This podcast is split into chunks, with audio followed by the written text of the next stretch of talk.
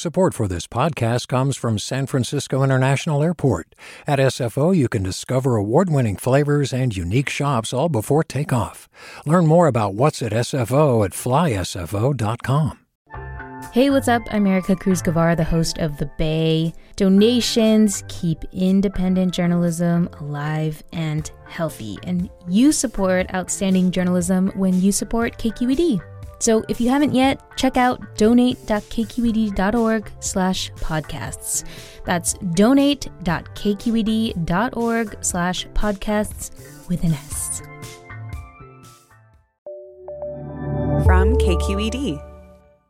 So far in Santa Rosa, only 22 homes have been rebuilt after being destroyed in the wildfires last October.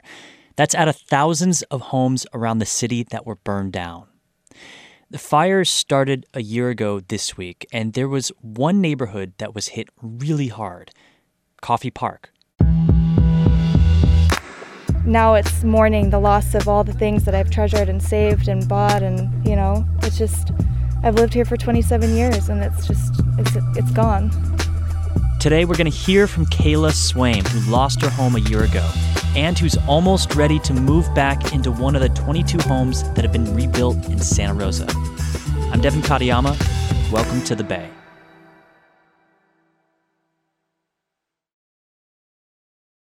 I didn't recognize her. I walked into her house and I was kind of surprised by how she looked. I I had never really seen seen her face. KQED reporter Sukey Lewis spoke with Kayla Swaim last week. She's known Kayla for about a year. The first time that we met um, was on October 10th of last year. I'm a reporter with the with public radio, just so you know. Is that okay? Yeah. If I talk to you? Yeah. When I met Kayla Swaim, she was wearing one of those masks to protect herself from the intense smoke that was in the air. I've just never imagined I would see something like this ever in my life.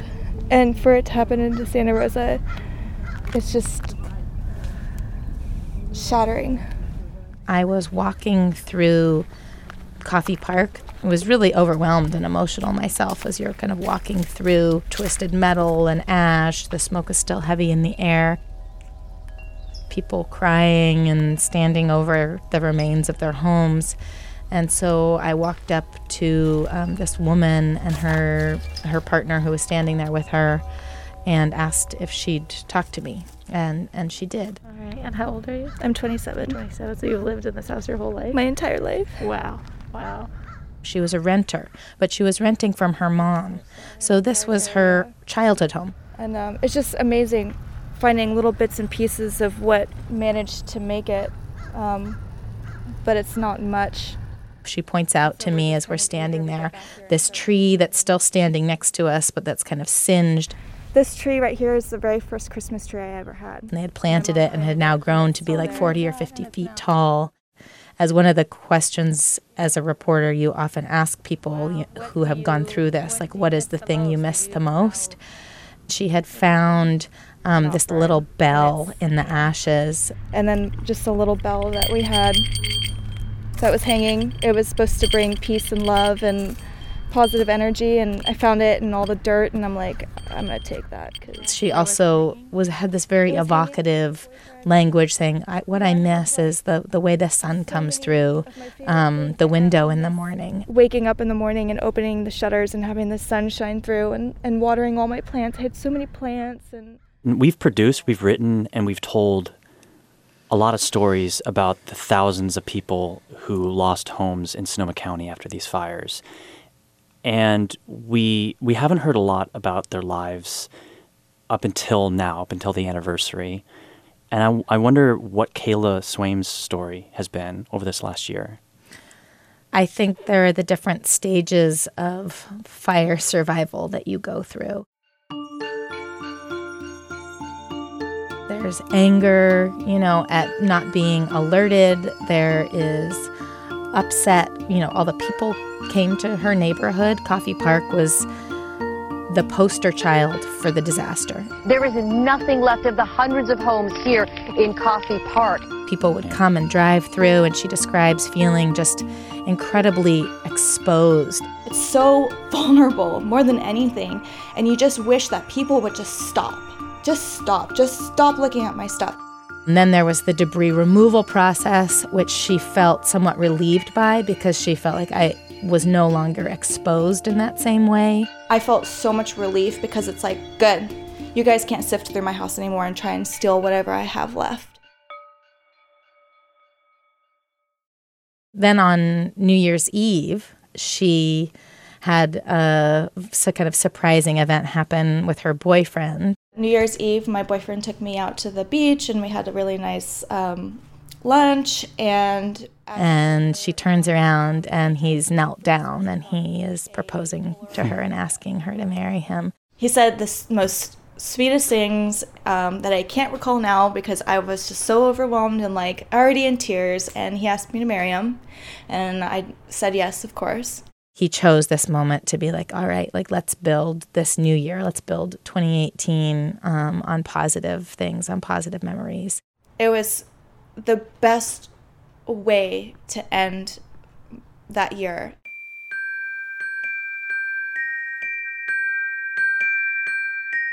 But underneath those high notes, uh, there's been a lot of struggle for Kayla.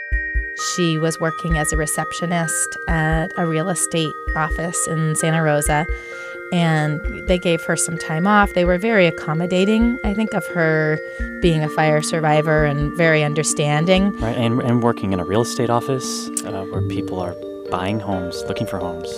I'm at work and I'm supposed to be professional. I'm supposed to be able to greet customers or clients that come in. I'm supposed to be able to answer the phone, and I can't do that because I hear a fire survivor in the other room crying because of all the things that they lost, and all I wanted to do was go in there and hug them.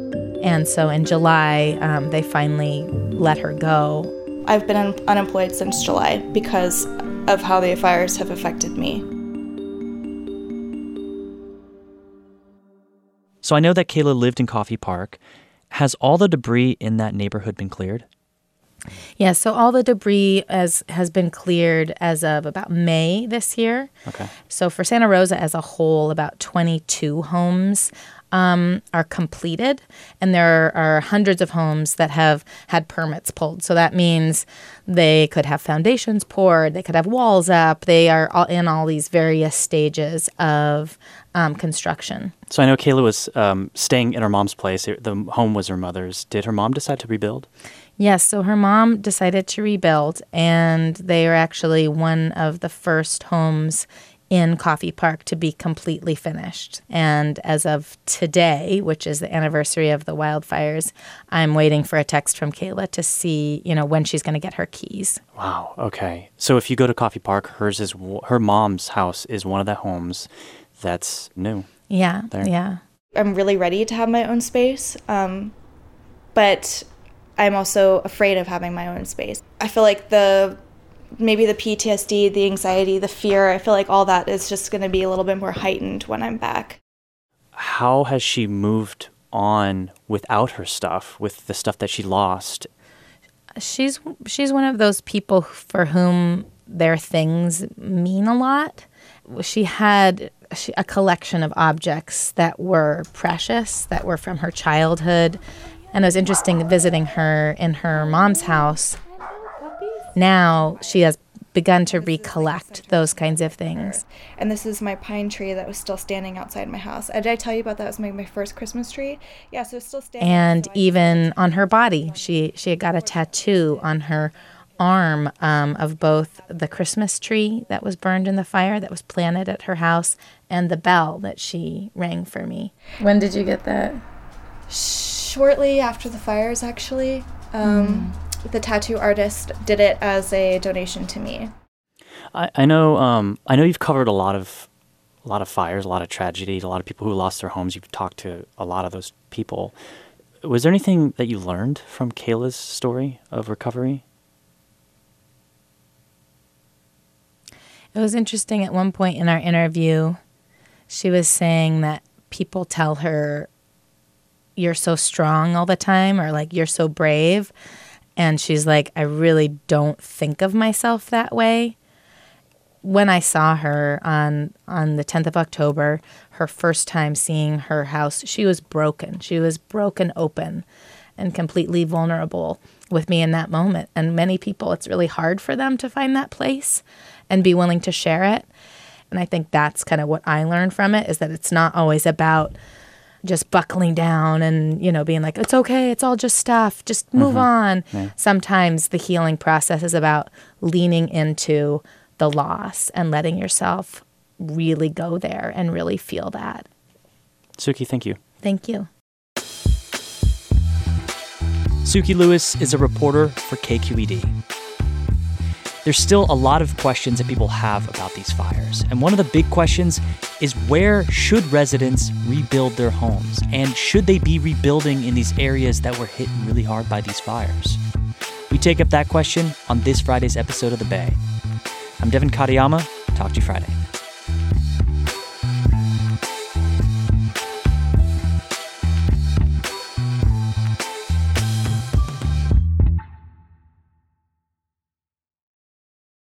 Do you love learning about the San Francisco Bay Area? Its history, its people, its unique blend of cultures? Then you should check out the Bay Curious book. I'm Katrina Schwartz, editor and producer on the Bay Curious podcast, and I'm here to let you know that for the month of May, we've worked out a sweet deal for KQED podcast listeners.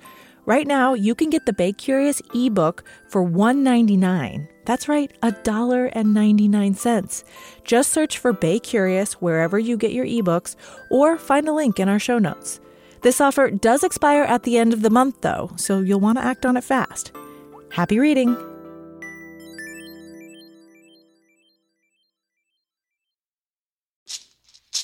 Hey, it's Glynn Washington from Snap Judgment. And if you love what you're hearing, and I know you love what you're hearing, please consider becoming a KQED member. Get special access to cool events, behind the scenes footage, and so much more. Plus, you'll sleep better at night knowing you did your part for the community you depend upon. It's in you. Please be in it.